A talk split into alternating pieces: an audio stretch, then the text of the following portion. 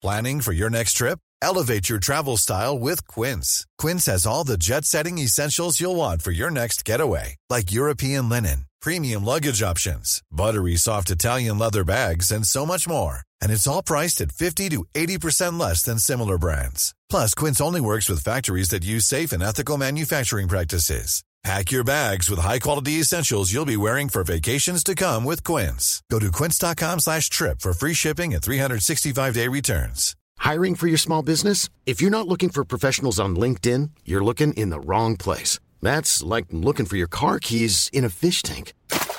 LinkedIn helps you hire professionals you can't find anywhere else, even those who aren't actively searching for a new job but might be open to the perfect role. In a given month, over 70% of LinkedIn users don't even visit other leading job sites. So start looking in the right place. With LinkedIn, you can hire professionals like a professional. Post your free job on linkedin.com slash people today. Först kan vi spela så här, eh, Sakta vi går genom stan med Monica Zetterlund Manko. Och sen så är vi så här. skönt när mitt Stockholm är grönt Sakta vi går genom stan En kyss, sen går man sakta igen Sakta en tur genom stan Och Jag har det- vårkänsla Anita. Jag vet. Kan det stämma? Det kan stämma. Jag har också vårkänslor. Anson Fransson.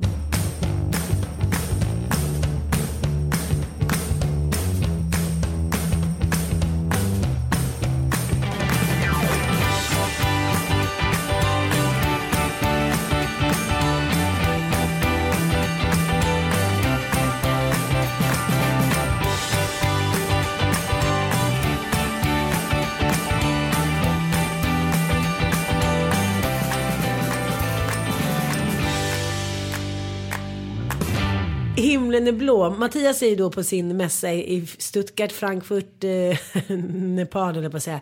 Och han ringde igår och sa så här, "Ah, hur är det i Stockholm då?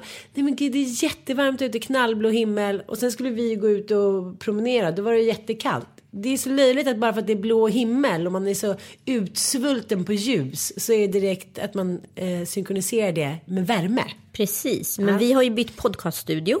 Så det är ju liksom, känns som en liten ny era kan man nästan säga. Vi sitter väldigt nära himlen. Vi sitter väldigt nära himlen, vi ser ut. Det har vi liksom inte gjort. Vi har suttit i en liten mörk grotta så länge. Och sen så har det hänt någonting. Jag vet inte vad det är. Istället för att gå och titta ner i gatan så går jag och tittar folk i ögonen. Mm. Och det händer någonting när man möter blickar. Jag vet inte vad det är. Men är det för att du vill se om du får bekräftelse? Är det, vill du liksom... eh, men jag vet är det här jag är- vår? Är det våren? Jag tror våren, plus att så här, man är också så här, lite mer nyfiken på människor generellt. Ja.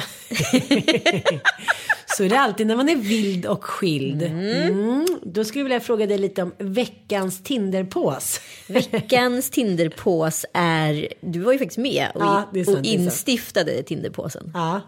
Vi har, kanske ska ha det här som ett stående ämne i podden. Ja, för det är fruktansvärt roligt. Men vi kollade igår när vi brunchade. Mm. Det tycker jag är så härligt att bruncha. Exakt. Det är lite så här, jag har ju varit ensam nu med fransosen sen i, eh, var det torsdags eller fredags? Fredags. Och så mycket som jag har gjort på den här helgen. Det har jag gjort de senaste fyra åren. Jag är så här, oj, klockan är sex. Jag har redan eh, gått på powerwalk, brunchat, varit med en kompis, eh, köpt beslag. Alltså, sån galenskap. Vad är det med människans natur som gör att när man är tillsammans med en partner så blir allting lite som ett här träd där alla grenar växer ihop och man inte riktigt kan slita ifrån sig. Men man växer inte riktigt heller. Men jag förstår exakt känslan, för precis när vi separerade så gick jag ner till vårt förråd, vilket jag aldrig ens besökt på ungefär två års tid. Och röjde hela förrådet på liksom 35 minuter. Saker som, och fick upp saker i lägenheten som jag liksom letat efter. Packade om lådor, fick ordning där så man kunde gå in ordentligt och, jag, och liksom riggade loss. Men var det ångest eller var det nytändning? Det är nog en definition av båda. Ja. Liksom. Att man så här, men nu räcker det. Någon sån känsla. Nu räcker det. Nu, nu är det upp till mig. Det är inte upp till någon annan. Jag kan inte skylla på någon. Det är lite som att man så här har fastnat i någon form utav liksom träskmark tillsammans. Och man får liksom ingenting gjort. Exakt. Jag fattar inte den känslan, den är så märklig. Vad beror det på? Nej, men jag vet inte varför man fastnar. Det är det som är så märkligt. Det är som att man inte tar det yttersta ansvaret i relationen. Men jag tycker inte att man tar yttersta ansvaret riktigt för sitt liv. För att relationen blir ju så väldigt mycket av ens liv. Och det blir som att allting blir lite så här, ja ah, men det där gör jag sen. Eller ah, det får vi se. Allting får ni så här, sätta upp en tavla till att liksom boka den där semestern. Till att det är som man går omkring i liksom cirklar och tänker här, men den andra gör väl det. Eller gör inte den andra det? Nej men det är ingen som tar yttersta ansvaret. Utan hela tiden så lägger man någonting på den andra. Mm. Och ingen gör det liksom. Och det är det som jag också tycker, jag, jag måste ändå säga det som är väldigt positivt med att separera, det är att man liksom lite får så här, återupptäcka sig själv. För när man lever i en symbios med någon, då kan ju liksom den andra partnern ömsesidigt såklart, eh, lägga olika epitet på en. Att du är på det här sättet eller du är på det här sättet. Så lever man lite efter de epiteten eller det är någon som har bevisat för en att man är på ett visst sätt. Och sen så när man har levt själv ett tag så inser man att men det stämmer ju inte alls överens med mig. Det är liksom snarare en projicering. Mm, mm. Det är ju en projicering av den personen man levde med. Liksom. Och det är jävligt kul att så här, återupptäcka sig själv och säga det där som jag har hört om mig själv, det stämmer ju inte alls överens. Men det är som att man hamnar i sandlådan igen. Eh, det är ett faktum att man är så här, ingen vill riktigt ta ansvar för sina egna känslor eller handlingar eller liksom moraliska dilemman. Man, man lägger bara över på den andra och så går ett år till. Men då tänker jag så här, vad kan man göra åt saken? Det, måste ju, det finns ju en massa sådana här som jag och mitt ex hela tiden pratade om att vi skulle åka på så här kärleksläger på bara vara och återupptäcker själva, förlåt varandra hit och dit. Vi kom aldrig iväg på något läger men jag, jag önskar lite att vi hade och nu gjort sitter det. du här. nu sitter jag här med fem barn. Nej men jag tänker så här, det måste ju finnas revolutionerande saker som man som par kan göra för att slippa gå skilda vägar om det finns en grundpassion. Ja fast grejen är ju så här, jag, är, jag betvivlar, det har jag ju pratat om i podden i liksom snart två år, att jag betvivlar att så här, tvåsamheten under samma tak kanske är den optimala liksom, livsformen. Jag tror absolut du behöver ha ett team och en teampartner. Men tänk så mycket som, i alla fall utifrån mitt perspektiv, som ställs till utav det. Att så här, ja, men du ju, när du liksom jobbar mycket och har barn och allting, då blir ju allting ett dåligt samvete. Då är jobbet ett dåligt samvete, då är barnen en dåligt samvete, allting kommer i kläm. Men när du lever ditt varannan vecka-liv, som jag gör nu, då är det ju så här, du kan jobba, maximera din jobbsituation ena veckan. Och sen så längtar du dessutom efter barnen. Så du får ju liksom, mm. det blir ingen släcka bränder-liv utan allting blir ganska mycket härligskap. För att man behöver inte heller förhandla om tid och vem som ska få göra vad och när och hur. Utan du liksom är ju mästare utav din egen tid. Och det är ju, förlåt, fucking fantastiskt. Mm. Men jag tänker att man, att man borde vara en sån fri individ. Att man, man, man tänker vad som får en själv att må bra. Och så lever man ut efter det precis som man inte för att man, inte att man vore ensam i relationen. Men att så här, de här tre till fem grejerna måste jag ha i mitt liv. Och nu kommer jag bara boka upp dem, sköt det. Mm. Men så, så är ju inte riktigt jag. Nej. Men jag tänker att jag ska bli det. Ja, fast du är ju en evig tonåring. Det är det som är problemet med dig. Om jag ska säga så. Ja, men det handlar väl om det här att man i, i en relation lägger över grejer på varandra så fortsätter man vara den där eviga tonåringen. Ja, och det blir ju så här, det som är, jag måste ändå säga så här, jag har ju separerat en gång tidigare, det är så här, man växer ju upp liksom. Mm. Man växer upp, man tvingas ta ansvar och det är ju det bästa som kan ske en människa för det finns något oerhört så här, fan också sexigt med att ta ansvar. Mm. Men vad saknar du då? Nej, men man kan ju sakna liksom självklarheten. Förstår ja. du? Att den andra alltid finns där. Att det liksom alltid är någon som... Eh, du vet, att välja ensamheten själv, det mm. kan ju vara väldigt lyxigt. Men att tvingas in i den kan ju vara väldigt olyxigt. Mm. Jag, tycker jobb, jag tycker helgerna kan vara ganska jobbiga faktiskt. Ja. När man är själv liksom. Eh, att fylla tiden, då känns det ju så. Men veckorna är ju inga problem överhuvudtaget. De bara swishar ju iväg mm. liksom just det där med att fylla tiden, det är ju liksom paradoxal. För det stämmer ju inte. Du har ju lika mycket tid när du är ensam som när du är med någon annan. Det är bara det att det finns ju något härligt i att gå upp på morgonen och så är hela ens crowd där. Och så behöver man inte så tänka på vad som ska hända. Man Nej. kan bara flyta med. För när man vaknar och är själv, då vaknar man oftast lite tidigare. Och sen är det så här, då kommer den där känslan gnagande av tomhet, ensamhet, övergivenhet. Och då måste man ju fylla det på något sätt. Fast egentligen är det ju ingen skillnad. Nej. Men jag håller ju, nu har jag ju bara varit ensam liksom hemma några dagar. Men det är en, det är en märklig känsla just det här. Det här vakuumet precis mellan man ska, liksom, man lägger sig i sängen och man ska somna och man vaknar och ska iväg. Det är lite så här Jaha, man famlar lite i mörkret. Man är så van vid att bolla med någon eller tjafsa med någon eller liksom krama någon eller hjälpa någon. Så att helt plötsligt så är allting så stilla på gott och ont.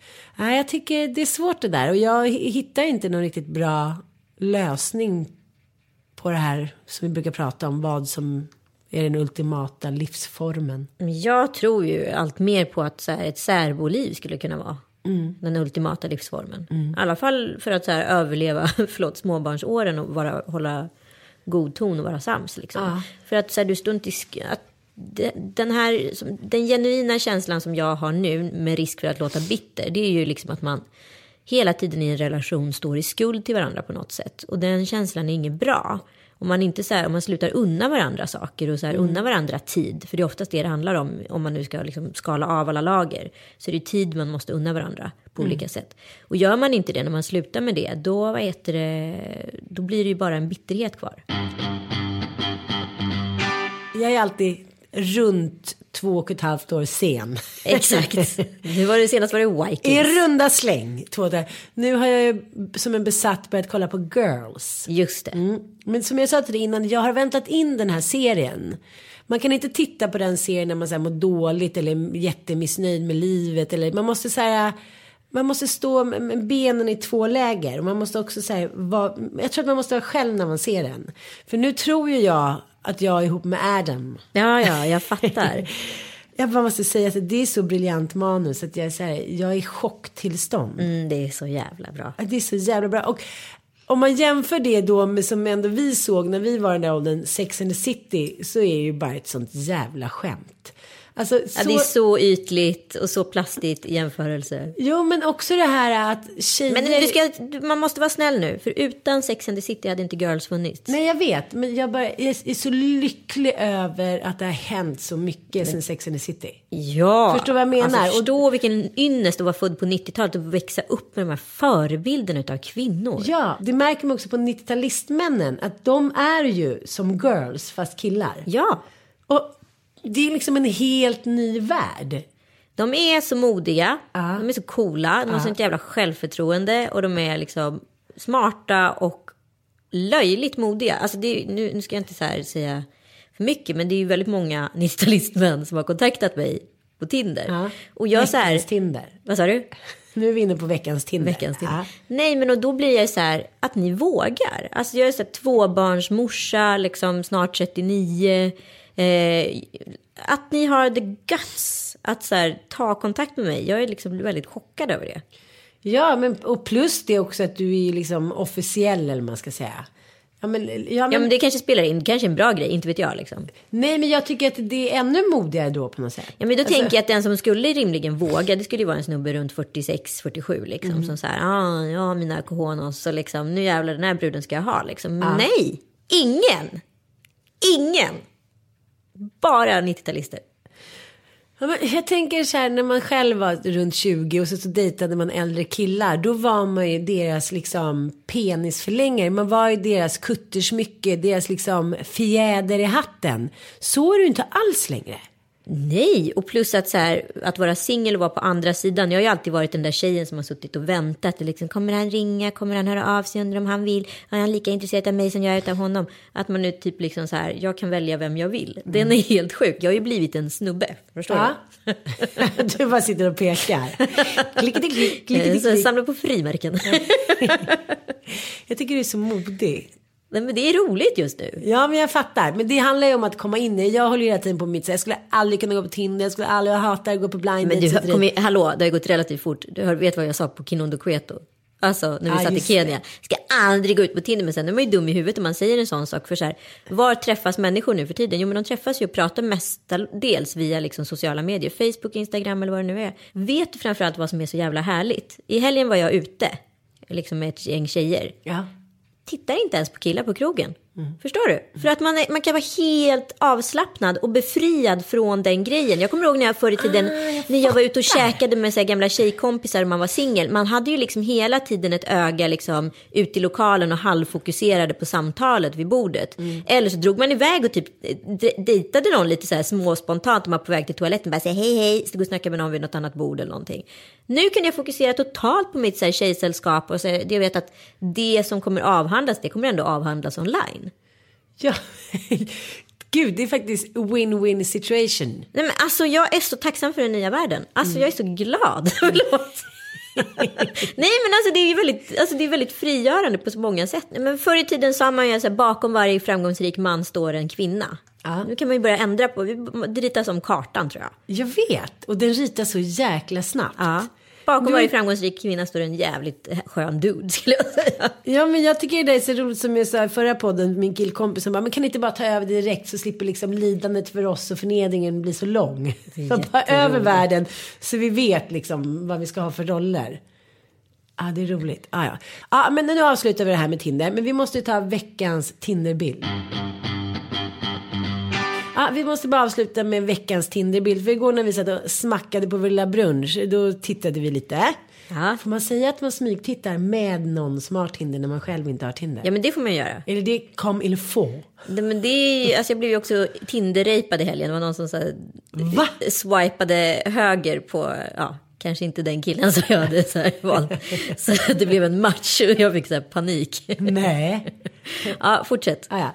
Okej, men då kollade vi lite och då eh, blev jag väldigt så här, upphetsad och till mig. För nu såg jag en helt ny bild som jag förut inte hade sagt. Män bakom träd. Alltså killars presentationsteknik, återigen. ja, men jag tror att det handlar om att vi tjejer Vi har säger objektifierade aldrig riktigt från vad vi början. Tycker, för vi är rädda att männen ska bli sårade. Så om vi, om vi skulle ha sagt så här, vi vill inte se dig stå och påsa med en hatt i skymningen. Eller liksom med en hundvalp eller med, några hade ju också pistol. Mycket vapen. Ja, Okej, legio, regel nummer ett. Kvinnor går inte igång på vapen, det är män som gör det. Ja men det är jättemånga killar också som påsar vid bilar och sånt där. Det är väl ingen brud som bryr sig om en bil? Okej, kattunge eller hundvalp. Det, det, det kanske man ändå tycker såhär, åh vad Ja men gulligt. det finns mycket kattkvinnor där ute som bara, åh titta en kattman. Ja. Ja, katter. Ja. Men, men just den här som vi såg igår, man bakom ett träd. Det var tre träd. Tre träd. Nej. Det var ju tre olika män med tre olika träd. Tre träd.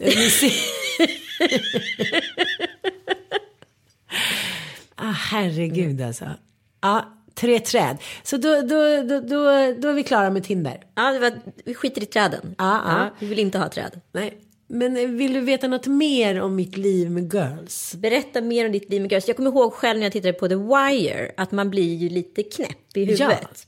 Utav en serie. Man, liksom, man identifierar sig så mycket med karaktärerna eller eh, handlingen så att man börjar liksom applicera det på sitt eget liv. Så du ska fan inte ta några liksom, livsavgörande beslut när du är inne i ett serierace. Nej, jag förstår. Men, men man blir väldigt, väldigt påverkad. Ja. Och så blir man också så här. De är ju så tuffa. I samma situation som tjejerna i Sex and the City hade suttit hemma och väntat. Så är de så här, okej. jag kanske flörtade lite med den här pappan som vars barn jag var barnvakt till. Men när det väl gällde då bara, hörru gå hem nu din loser. Alltså förstår du, så de har precis, de twicklar hela tiden på andra sättet. Men det är också så här. Ja men som när Shoshana kommer tillbaka från eh, toalettkön när de på en fest. Då har hon råkat röka crack. Som man alltid råkar Ja, ut för. Som att säga. Men det är ju så sjukt i New York för jag har verkligen, jag har några kompisar som bor där. De är så här, ah nej men det var någon som rökte crack på en fest. Och man bara så här, det är ju liksom så här höginkomsttagare. Det är typ som en partydrog. Mm, Det låter helt sjukt för du vet ju vad man ser framför sig. Ja, ja, ja. Du ser ju en pundare sitter och pundar crack. Ja, men om du, då bara, tar, om du bara liksom puffar lite crack sådär på, på ett, liksom några bloss hit och dit. Då är det tydligen ingen fara alls. Gud vad sinnessjukt. Jag ska ju åka med oss igen nu till New York. Ja, vad kul. Så upphetsade och så upphetsade. Och det här är lite roligt för jag och mitt ex. Eh, vi liksom förenas lite i det här. Ja. Att jag och Ossian ska åka till så här. Ja men han ska gå på konfaläger. Och så. Vi ska ge ett kram till varandra idag med utropstecken. Oj! Mm. Eh, det sker mirakel. Ja, det sker mirakel. Ja. Så att, jag, jag vill bara säga det till människor ute som håller på att separera eller mår väldigt dåligt. Att tänka sig att det här kommer aldrig bli bra. Men det blir ju väldigt bra och man vill att det ska bli bra. Precis. Men sen så har, har det tagit slut på flera olika sätt. Och det tycker jag var så otroligt skönt. Och även för dig och Kalle tror jag att man inte lämnar för någon annans skull. Nej men det är det, att det Jag finns tror en ren som är- Mm. lämning. Och, och också så här, vi är också jävligt så här sköna med varandra i... Alltså runt barnen är det liksom ingenting ett problem eller någonting som skaver. Sen får man ju akta sig för det så här känslomässiga liksom. Gå in i den andres liv. Och det kan ju vara jobbigt för att så här... När man, är, när man liksom separerar så är man ju så här. Vem träffar hon? Vem träffar han? Vem är det på gång? Vem, vad händer? vad händer? Vad gud, händer? Den ja. jakten på bevis är så jävla farlig. Du går in och listar varandras, kollar vilka, vem har den börjat följa på Instagram, man kollar på Facebook, man håller på liksom och så här kartlägger och nätverkar runt liksom som en så här researcher-sluging. Du går Lisbeth Salander på ditt ex liksom. Och det är ju en absolut så instant gratification, alltså det är en direkt belöning på att du kanske har listat ut någonting. Men i slutändan så är det ju bara du själv som hamnar, i- hamnar i en kris. Så jag har liksom bara valt att så här, jag ska liksom inte ens eh, gå in i det där. Men den här detektiveran som man kommer in i. När Ja. det är så här, som att man ska få en belöning av någon annan. Så här, ute på stan eller från kungen. Så här, haha, där kom jag minsann på. Och Ja. så ska man så här, ringa och anklaga lite. Så här, aha. Ja, Ja. Mm, nu såg jag vad du hade gjort där. Och så- Nu behöver man inte göra det i Kalles fall, för han är ju ganska öppen på Instagram med vad han håller på med.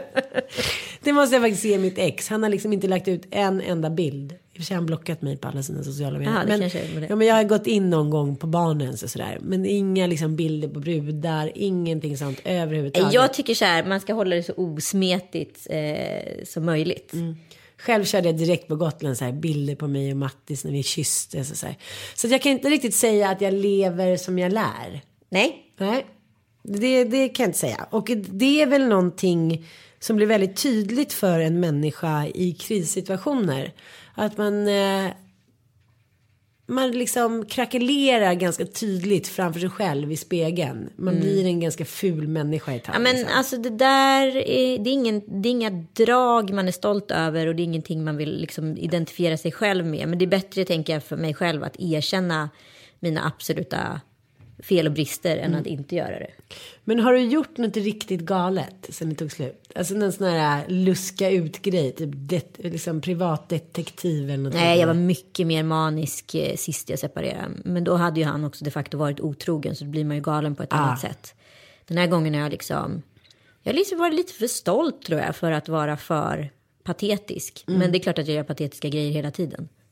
Det är ingenting du vill dela med dig av? Inget just nu, inte, Nej. inte i den här kanalen för det spelar fan ingen roll vad jag säger just nu så blir jag citerad av en jävla tidning. Så att det,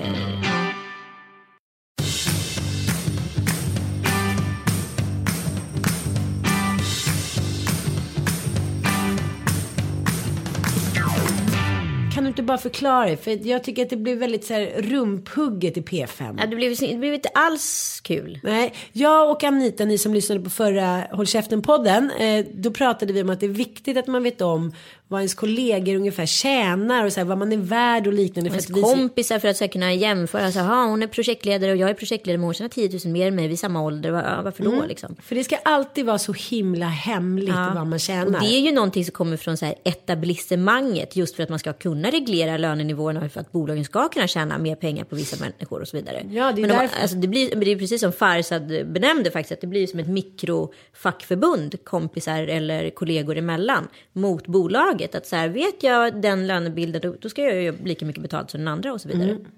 Men nu framstod det som att du var typ en galen kvinna som så här sh- shoppar på Chanel varenda sekund. Eh, För att du tog ut så mycket pengar. Du sa att du tar ut 150 000 i månaden. Men, men det finns ju en orsak Till att börja med det. så är det 57 procent skatt Ja, på den här summan. Ja. Mm. Det ska vi prata om. Nummer två är att jag bor ju kvar och har tagit ett banklån för att kunna ha råd att bo kvar. Och Mm. jag måste ju bevisa för banken att jag faktiskt har de facto de pengarna. Mm. Så att då måste jag ta ut så mycket i lön. Jag skulle aldrig i helvete göra det annars. De bara, ska du köpa Versailles? Ja, exakt. Så att det här är ju liksom en lön du tar ut en kort tid. Men ja, det, det, det blir ändå lite så här, nu bjuckade du på det där och nu fick du äta skit. Så att det är så här tråkigt. mm, tråkigt, men så kan det vara. Men nu behöver vi inte prata mer om det för jag tycker det är jobbigt att prata om det. Jag tar ut 5 000 kronor i månaden. Ja, det vet jag. ja, men eh, Justin Timberlake är tillbaka Ah. Ja! på Instagram och sänder live. Jaha, Ja, jag kollar på alla Justins livesändningar. Varför älskar vi honom så mycket? Jag vet inte, jag är helt besatt av Nej, honom. men jag är också helt besatt och jag har alltid varit det. men även om jag med, även om han var typ 12 år. Så jävla obehagligt. Men man försvarar sig ju med den här tantsnuskregleringen att det är, ja men som när jag satt eh, och käkade middag då med Nicky från Idol. Och eh, jag är då förklarat att jag är besatt av Liam. Bara för att han påminner om din son. Ja. Yeah right, my ass. Jag vet, alltså, men det var mitt att du är försvar. sugen på honom. Ja, Ja. Men det är patetiskt. Det är patetiskt. Jag älskar honom. Men det var så hur många mammor har inte blivit så glada när Justin eh, Bieber skulle komma till Stockholm och spela så de gladeligen följde med sina tonårsdöttrar och eh, söner på den här konserten fast de inte alls behövde. Ja, jag vet. Det fanns vissa omskrivningar där, nej men det är bra, det kommer så mycket folk, det är, ah, nej, det är inget bra för dem att vara där i den miljön, det, det är läskigt rent av. Det är bäst att jag är med och kontrollerar det här. Så du menar att det handlar inte om att han är lik oss igen Liam, utan jag tycker verkligen att han är het. Ja, nej men alltså förlåt mig, vi har ju ändå erkänt oss själva som kvinnogrisar. Då måste vi också kunna erkänna för oss själva att så här, ja, precis som män tidigare tittat på yngre brudar och inte haft några problem med att så här, ja, uppskatta diverse unga modeller på, i sociala medier eller andra kanaler. Liksom. Eh, så måste vi kunna erkänna att vi tycker väl också att unga män är ju attraktiva. Sjutton. det Ja, vet varför vi. skulle det vara konstigt? Nej, men alltså, jag tror att det som har hänt med det här generationsskiftet, att tjejer är de nya killarna, eller vad man ska säga, eller vi är alla en hen. Ja. Eh, Så nu är det inte dugg konstigt om vi erkänner att vi kollar så på 22-åriga killar eller 19-åriga killar. För det har ju män legitimt fått göra alltid, alltid, alltid. Exakt. Ja.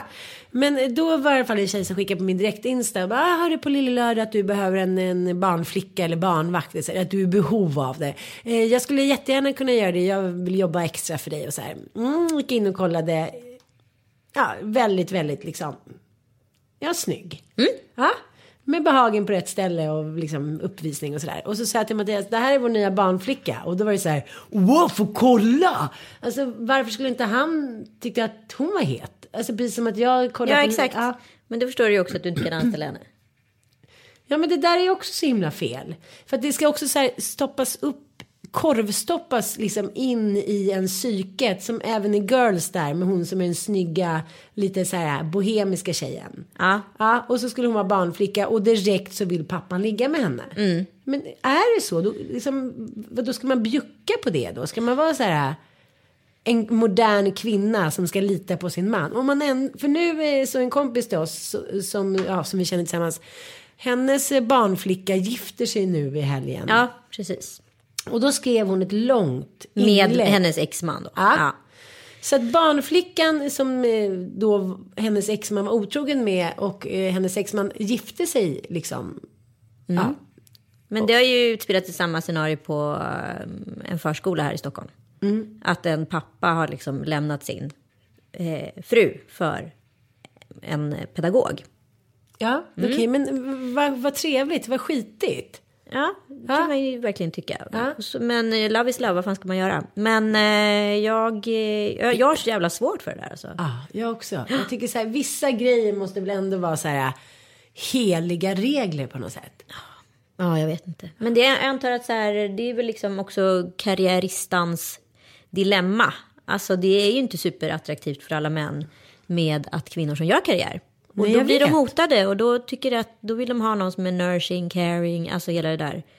En kvinna som är omhändertagande och lite behag- behagssjuk helt enkelt. Liksom. Ja, men jag vill också ha någon som tar hand om mig. Jag börjar typ gråta. Vill du det? Jag vill inte ta hand om någon. Nej, men inte ta hand om mig, men som uppskattar mig. Och som så här överraskar mig. Och, Ja, alltså på det sättet. Men det finns ju en emotionell omhändertagande. Men just det här som jag upplever många med du, måste, ge, alltså, så du måste hjälpa mig. Nej, jag fattar, jag liksom, jag omhändertagandet. Det är jag så jävla okåt på. Liksom, Ja. att, men liksom just det här, men du vet en man som kliver in och bara så här säger till en på skarpen. kan man tycka är lite härligt.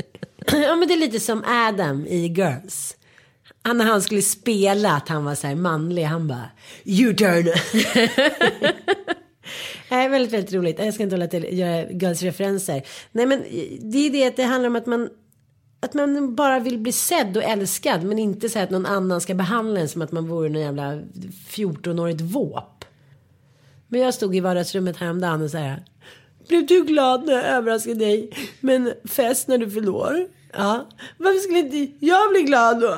Och så gick jag därifrån. Men gud, vad gjorde jag nu? Jag, är väldigt känslig för tillfället. Jag Ja, jag märker det. Du är skör. Du är Mm. inte alls, eh, jag känner att jag brukar vara mycket hårdare mot dig i såna här situationer. Men eh, jag känner ju inte att jag håller tillbaka lite. Jag vill ju smiska upp dig, det vet du ju. det blir ju alltid när jag ser dig. Jag vill ha en Yves Saint Laurent-väska. Ja, det är dags nu igen. Det är så jag, jag, det är så jag jobbar. Jag, jag, jag smutskastar dig i ett halvår och sen får du en dyr present. Jag vill ha den med men det är Camilla. Nej, jag vet inte. Jag vet inte. Jag tror att det handlar också om att eh, vissa saker i mitt liv har också lugnat ner sig som jag har ägnat väldigt, väldigt mycket känslokapital till Ja. och oro. Ja, men då, tar ju någon, då får du helt plötsligt ett utrymme Ja. i ditt liv att liksom så här, tänka efter. För du är ju en sån person som bara älgar på i 190 och bara agerar och släcker bränder hela tiden. Mm. Men när man inte har några bränder att släcka helt plötsligt, då jävlar börjar liksom poletten trilla ner. Ja, men det är därför jag tror också att det finns en benefit med att vara medberoende som man inte talar så högt om. Att liksom eh, att man behöver inte tänka själv. Det är bara så här. Och då kan man också skylla ifrån sig. Dels för att ta ansvar och dels för att bli vuxen. För att det är inte ens eget fel. För att det hela tiden händer grejer. Då kan man... Och nu finns det liksom en liten lucka i mitt liv. Allting är ganska lugnt. Så här, barnen har det bra. Vi har det bra. mm, Torpet står där det ska. Och då kommer ju väldigt, väldigt många känslor. Ja, Ja, men jag pratade med en kille om det där häromdagen. Att man genast då vill börja så här anklaga till exempel sin partner för att den inte är rätt eller så eller så. Fast det är bara liksom projiceringar vad man själv är rädd för. ja men precis. Ja. Så här, vad är det där, de där kläderna eller varför vill inte hen göra karriär? Varför den så eller så eller så? Att i 99% av fallen så får man bara sitta i båten och säga det handlar ju bara om mig. Ja, ja visst. Men, men det är jobbigt att acceptera tycker jag. Det är skitjobbigt att acceptera. Kanske lite terapi på det här tror jag. Ja, Mm. kanske det. Kanske dags nu. Nu när du säger det. Ah, gud, jag är livrädd för det där. Nej då, det är De dags ring- att börja gräva. De ringde från ett produktionsbolag och frågade om jag vill vara med i en ny tv-serie. Ja. Och ta upp då ett ämne som jag inte tycker att jag har bearbetat. Oj, det finns för en del. Ja, jag bara, "Phew, vad ska jag börja? Eh, mammas död. Det kan bli tio säsonger. Ja, men ni kan ringa de andra deltagarna. Ni kan bara ha mig. Men där kände jag mig inte alls taggad att sitta i, liksom, i SVT eller TV4 och bara så här. Ja, jag känner så. Gud, vilken abstrakt idé, förlåt. Ah, vad skulle, skulle du Nej, nej, nej, för i nej. helvete inte. Nej. Jag jobbar också väldigt mycket brandingmässigt så att det skulle inte funka för mig. Okej, då fattar jag. Exakt. nej, men alltså det där är ju liksom, risken att man blir Martin Melin i sådana där situationer är ju liksom påtaglig. Alltså man får ju akta sig. Man måste Ja, ju... men varför skulle man bjuda på det? Jag frågade henne varför skulle Nej, jag ja, bjuda på det här? exakt. Varför? Det är Ja. den frågan man alltid, what's in it for me? Ja, men jag tycker man ska ställa sig den typ ganska många gånger per dag. Du vet vad jag gör nu när folk mejlar mig på, har jag sagt det? Nej? När folk mejlar mig så här, hej, vi ska bli jätteglada om du lägger upp eh, ett inlägg om våran produkt. Vet du vad jag skickar tillbaka? Jag skickar tillbaka, nu måste du spela den här Manko. So.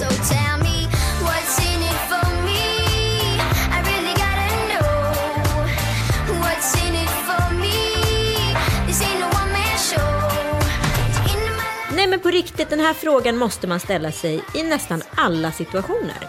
Vad fan är det här? What's in it for me liksom? Men vad svarar de då? då? Nej, då svarar de oftast inte. Nej, Nej. då blir de tysta. Mm, Det blir en tysta. Men för det är ju väldigt märkligt att så här, jag går runt med vandrande reklampelare och då ska jag så här, glad i hågen göra marknadsföring för ditten och datten som skickas till mig utan att jag har bett om det. Och sen så vet det när, när jag då inte gör det, då blir bolaget ledsna att jag inte lägger upp ett inlägg. När de har varit så snälla och skickat någonting till mig. Jag bara så här, har jag bett om det? Mm, Nej. Har jag betalat för det? Nej. Nej. Har jag fått det? Och det betyder att ni ska sälja mer produkter för att jag, det dyker upp i min feed. Okej, jag fattar. Men eh, what's in it for me? Men tror du inte bara att de inte har fattat den nya, liksom, eh, den nya liksom, sociala medier-scenen? De tycker så här, man kan bara haspla upp lite och liksom lägga upp 95 bilder per dag med en gammal strumpa eller Nej så men alltså jag hade ett möte med ett ganska stort bolag i Sverige där jag blev utkallad liksom till dem, jag sitter i en liten förort, eh, fyra gånger. Där på fullaste allvar deras sociala medieansvarig tyckte så här, det är väl lite roligt om du lägger upp lite produktbilder på oss från oss i bloggen eller på ditt Instagram. Man, man bara så här, fast fattar inte du att om du kallar ut mig hit fyra gånger, då förutsätter jag att vi sitter i en ekonomisk affär med varandra. Var det så många gånger? Ja men du vet, det kom liksom aldrig till skott. Det var som att han så här inte förstod att så här, det här kommer kosta dig pengar om du vill jobba med mig. Utan att jag var en så här glad och tacksam 20-åring som tyckte det var skitkul med lite gratis produkter. Liksom. Men vad slutade det med då? Nej, det slutade med ett absolut noll-case. Alltså det blev ingenting åt något håll. En absolut implosion och eh, en, eh, en stöld utav arbetstid skulle jag säga. Dålig stil. Dålig stil. Skicka ett avhugget hästhuvud. Tänkte bara på Postkodmiljonären. Nej, inte en gång till. Inte en gång till. Det har blivit en sån... Jag har blivit lite viktig på tillställningar för att jag kan säga att jag räknar upp då frågorna och ser om de kan. Jaha, det var vad roligt. Du är som en vandrande Rickard och Sjöberg. Rickard Sjöberg. Ja. Kan vi prata lite om honom? Absolut. Jag tycker att han är en väldigt spännande människa. Just för att Har han är... han storkukslugnet? Varför blir du så fnissig för? Det där är ett uttryck som inte är officiellt. Nej men det är Tove Nordström som har stift, alltså instiftat det. Är det? Ja, briljant. Briljant. Men, Men alltså all cred till Tove Nordström. ja. Bästa bruden. Ja, men det kan man... Ja. Ni lyssnar väl på deras podd? Ja, det är klart att Ja. de gör. Den och Lille Lördag, Precis. hybrid. Eh, nej, men eh, han är ju en spännande människa tycker jag. Eh, för att han är ju uttalat kristen. Mm. Uttalat nykterist. Ja. Och eh, liksom kör på med det där och lever ett göttigt liv. Han kör sin grej. Jag måste ändå liksom vara imponerad. Av att vissa så här orkar stå ut. Men han som- har väl hittat sitt kall i livet och liksom, ja vad ska jag säga, lever efter den. Ja men det vore Det är, det, alltså, grejen är så här, det hade ju aldrig funkat för sådana personer som dig och mig. För vi är ju alldeles för liksom, ombyteliga i vår livssituation. Vi vill ju förnya oss var tionde år eller vad det nu är. Liksom. Jo men vi har ju också eh, många runt omkring oss och varandra som pushar oss Ja. till liksom nya stordåd om man ska säga. Och det tror jag också är så otroligt viktigt när man tänker på liksom att man ska göra karriär. Förutom att man måste ha passion för det och för att man måste jobba hårt och hit och dit. Det är att det finns människor runt omkring en som liksom pushar på en och så utmanar en. Ja. Och eh, jag kollade på ett TED-talk som jag tyckte var ganska roligt. Det var en så här extraordinary guy, the guy next door som jobbade som så här datanörd. Och så bara tänkte han så här, nej jag måste utmana mig själv. Ja. Så han kör nu liksom, han utmanar sig själv med 30 dagars utmaningar hela Jaha. tiden. Och det kan vara så här små töntiga grejer, eller vadå små töntiga grejer? Det, kan, det behöver inte vara något stort. Men till exempel så här, nu ska jag cykla till jobbet varje dag. Ja, och så gör han det i Ja, 30, dagar. Och då måste han ju ändå så här ha en cykel, han måste köpa något litet cykelgear. Och då sa han så helt plötsligt så förvandlades jag från liksom den där datanörden till sportkillen. Ja. I mina egna ögon. Eh, och nu så utmanade han liksom sig själv och eh, lite kompisar att man ska skriva en novell på 30 dagar. Ja. Och det tyckte jag var så otroligt roligt. Det skulle jag vilja utmana dig på. Åh vad kul. Att skriva en novell. Mm. Ja. Och då ska den, eh, vad kan man tänka att en novell är? Ja men i alla fall Ja men den ska väl vara ungefär som en, ja men vad kan det vara? 25 000 tecken kanske. Ja, kanske lite mer. Lite mer, 60 000. Ja, 60 000 tecken tror jag. Ja. Ja, Eh, men om man skriver liksom ett par tusen tecken per dag. ja, ja visst. Okej, så nu antar utmaningen. En, en vecka. Nej, en månad. På en månad. 30 ja. dagar. Ja, absolut. Och sen Men då så- får vi ju liksom hålla det här nu Ann, Ja, vi är ja. usla. Ja, men den här ska vi hålla. Så vad ska det vara för tema då? Får man välja det själv? Eh, ska vi ha ett tema? Det är alltid roligt. Ska vi lägga upp det som en pdf på bloggen sen? Ja. Det är roligt ju. Men kan vi inte göra så här, eh, vi lägger ut, kan vi inte göra så att vi lägger ut att när vi gör vår lilla film idag som vi ska börja göra. Ja. Då säger vi så här, vad vill ni ha för tema? Nej. Nej, vi skiter i det. Okej, jag tycker att vi ska ha ett tema. Mm. Jag tycker att vi ska ha ehm, sexuell befrielse. Oj, vad spännande. Är det för mycket? Nej, visst. Är det svårt kanske? Vi kan väl eh, suga på den kuken, helt enkelt. Det vet jag att vi kan. ja, det vet. Worship the dick som en av mina bästa kompisar säger. Men gud, nu har vi blivit snuskiga. Jag vet, vi har Ja. blivit riktigt tandsnuskiga. Det är våren. Ja, det är Ja, våren. det är våren. Men jag tänkte på en grej som är väldigt intressant. Okej, Ann, nu får, nu får du ett dilemma. Du får träffa eh, en kille och så har ni liksom världens bästa sex. Han har den bästa penis, alltså det är trevulskap. Ni är absolut sexuellt kompatibla. Ja. Men han är inte supersmart. Nej. Och sen träffar du en annan kille som ni har helt okej sex. Eh, men han är smart och ni har liksom roligt tugg. Jo men alltså i den situationen som du är i just nu. Nej men vi pratar inte om mig. Nej men om, Nej. om det skulle varit du eller jag. Ja. Eh, då hade jag valt nummer ett, rakt av. Är det sant? Jo men alltså, grejen är att du säger jag nu, men jag menar så här, vi, vi låtsas att jag är i en sån situation där jag får den här möjligheten Ja. på ett smorgasbord. Eh, då betyder ju det att jag förmodligen är ganska eh, ny singel. Ja. Eh, eftersom jag orkar hålla på. Eh, och då skulle jag inte vilja bli kär. Nej, nej, Det är nej. ju det som är, Jaha, så det är problematiken med en smart kille? ja. Ja. Eller smart och rolig. Var den första rolig också? Ja, men det jag undrar är, är inte den verbala påsättningen lika viktig som den fysiska? Alltså, förstår du att den till och med kan vara 110 procent? Fast det, det, det, du måste ju ändå måla upp en situation. Antingen så är det så att ni dejtar och går på middagar och ligger och snicksnackar hit och dit. Eller också så gör ni som jag gjorde när jag var singel. Att man bara liksom träffas sent på kvällen. Och Släpper sen, hem och så Ja. bara gör det man ska. Ja, och sen får de gå hem. Det var ju min gyllene regel. De var alltid tvungna att gå hem. Ja. Jag undgick, ja, det var inte alltid jag Nej, följde regeln. vi har ju inga gyllene regler. Alltså, du kan bara liksom... Minigyllene. Bronsregel. Fast grejen är att man, jag har ju nästan alltid blivit kär i hjärnor. Ja, Ja, och sen har de, tycker jag att de har blivit heta med tiden. Förstår du vad jag menar? Ja. Så att, ja, är svår. Väldigt, väldigt svår. Men samtidigt så är det så här. En sak som jag insett nu vid min eh, höga ålder. Det är att om det inte funkar, liksom, om det inte klickar från början. Det här med att lära upp varandra och bli sexuellt kom- kompatibla. Det är inte helt enkelt alltså. nej, nej, gud nej. För, för det kan man ofta höra så här, ja men vadå, han är ung eller han är det, det, men det kan man ju, du får ju lära upp honom då. Men alltså, med vissa har man ju bara den här jävla kemin att man säger, jag måste ha den här mannen annars dör jag. Och då blir det ju bra, för då vill man ju så här, det blir ju ens yttersta för att man känner att vad man än gör så blir det följsamt. Men vissa män så blir det ju bara väldigt hackigt och man kan inte förklara varför. Nej. Det blir liksom. Jag träffade något ex häromdagen så tänkte jag så här, men han är härlig liksom. Men det var bara så här, jag tyckte inte han var på riktigt. Så fort det blir lite skådespel i bingen, då bara har de förlorat mig. När det ska vara lite, här ligger jag med stånd i sängen Kan vi och är lite het. Magnus, kan vi klippa in den där stå-uppen som Nor kör från Rå? Eh, när hon pratar om eh, kuken. Så tittar du rakt fram där bara så ska jag presentera huvudrätten.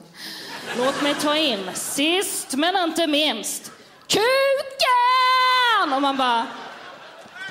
Mm.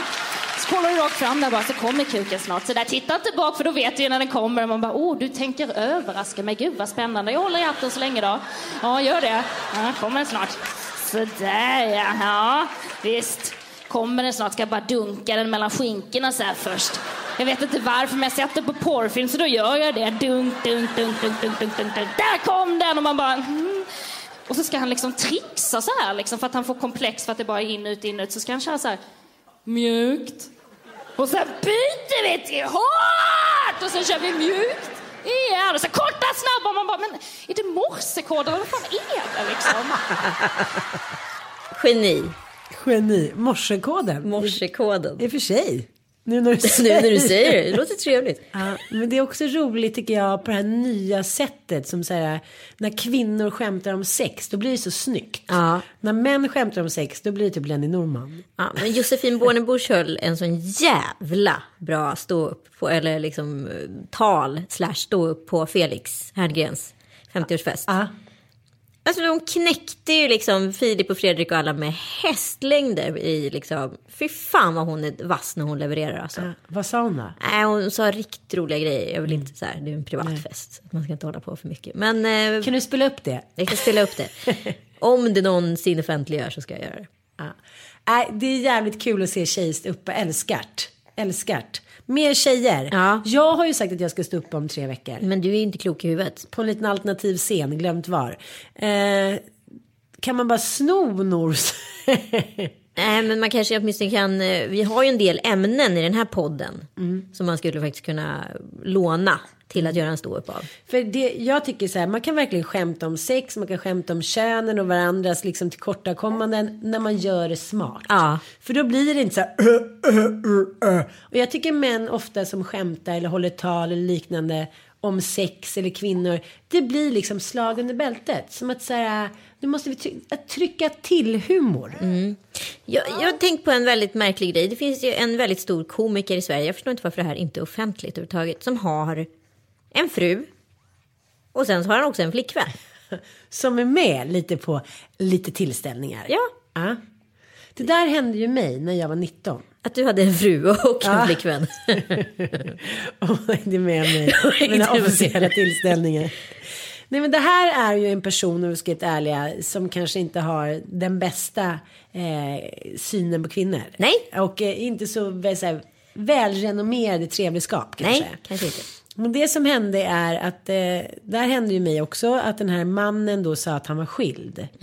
Och så var han inte det. Mm. Oj. Så, så jag var med honom ute och hit och dit och var liksom, jag var i Köpenhamn med honom. Men jag började ju misstänka att jag, jag var en undangömd älskarinnan ganska snart. Ja, du vet, du- man känner bara vibbarna att det smyger. Hoppsan hejsan, nu måste man kolla telefonen här, nu måste man Ja, gå och det sidan. smygrings och det viskeliskas och det är både det ena och det andra. Men jag, jag kommer aldrig bli älskarinna när jag kommer på. Jag tycker det är så sunkigt. Jag säger så här, älskarinnor får fan inte vara med i kvinnogrisklubben. Jag tycker att det här är ett väldigt viktigt ämne som du tar upp nu. För jag tycker så här, väldigt många har eh, ett försvarstal just när de blir älskarinnor. För det är rätt många som är älskarinnor. Ja, och vi ska prata om en grej till som är apropå det här ämnet. Och då är det så här, ah, men det är inte mitt, för det är inte mitt val, det är han, det är hans val hit och dit. Där får man fan vara systerlig tycker jag. Ja. Att vara någons älskarinna, vad är grejen? Varför, Varför vill man vara det? den andra kvinnan?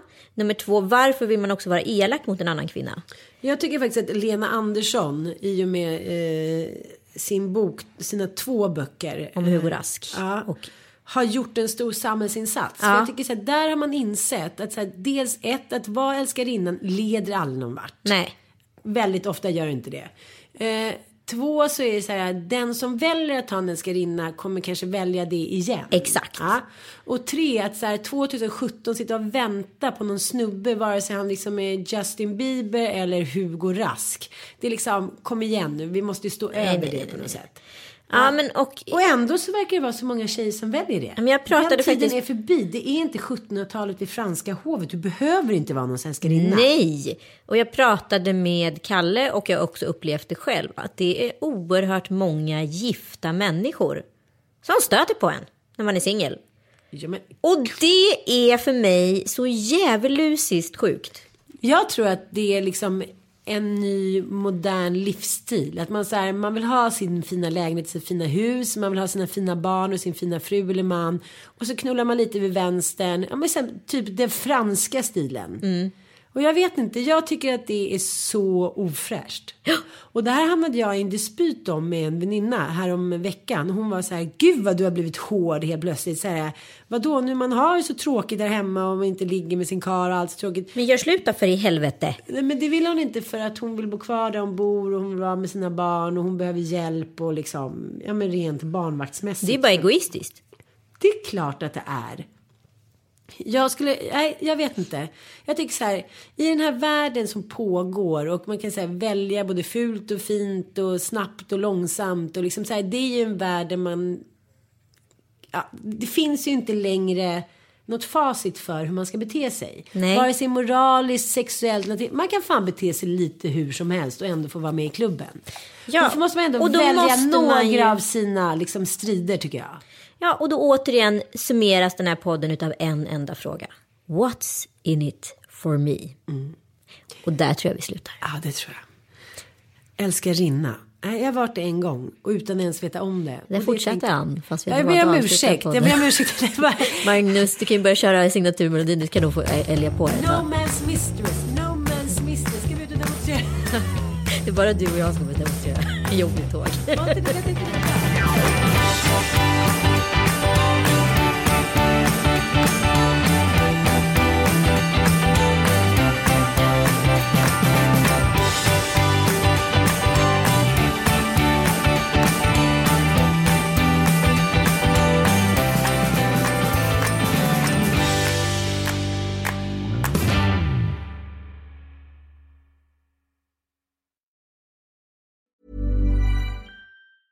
Hi, I'm Daniel, founder of Pretty Litter. Did you know cats tend to hide symptoms of sickness and pain? I learned this the hard way after losing my cat, Gingy. So I created Pretty Litter, a health monitoring litter that helps detect early signs of illness by changing colors, saving you money and potentially your cat's life. Pretty Litter is veterinarian developed, and it's the easiest way to keep tabs on your fur baby's health right at home. Go to prettylitter.com and use code ACAST for 20% off your first order and a free cat toy. Terms and conditions apply. See site for details. Planning for your next trip?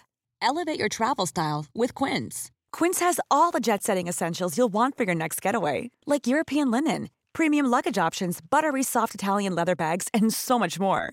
And is all priced at 50 to 80% less than similar brands. Plus, Quince only works with factories that use safe and ethical manufacturing practices. Pack your bags with high-quality essentials you'll be wearing for vacations to come with Quince. Go to quince.com slash pack for free shipping and 365-day returns.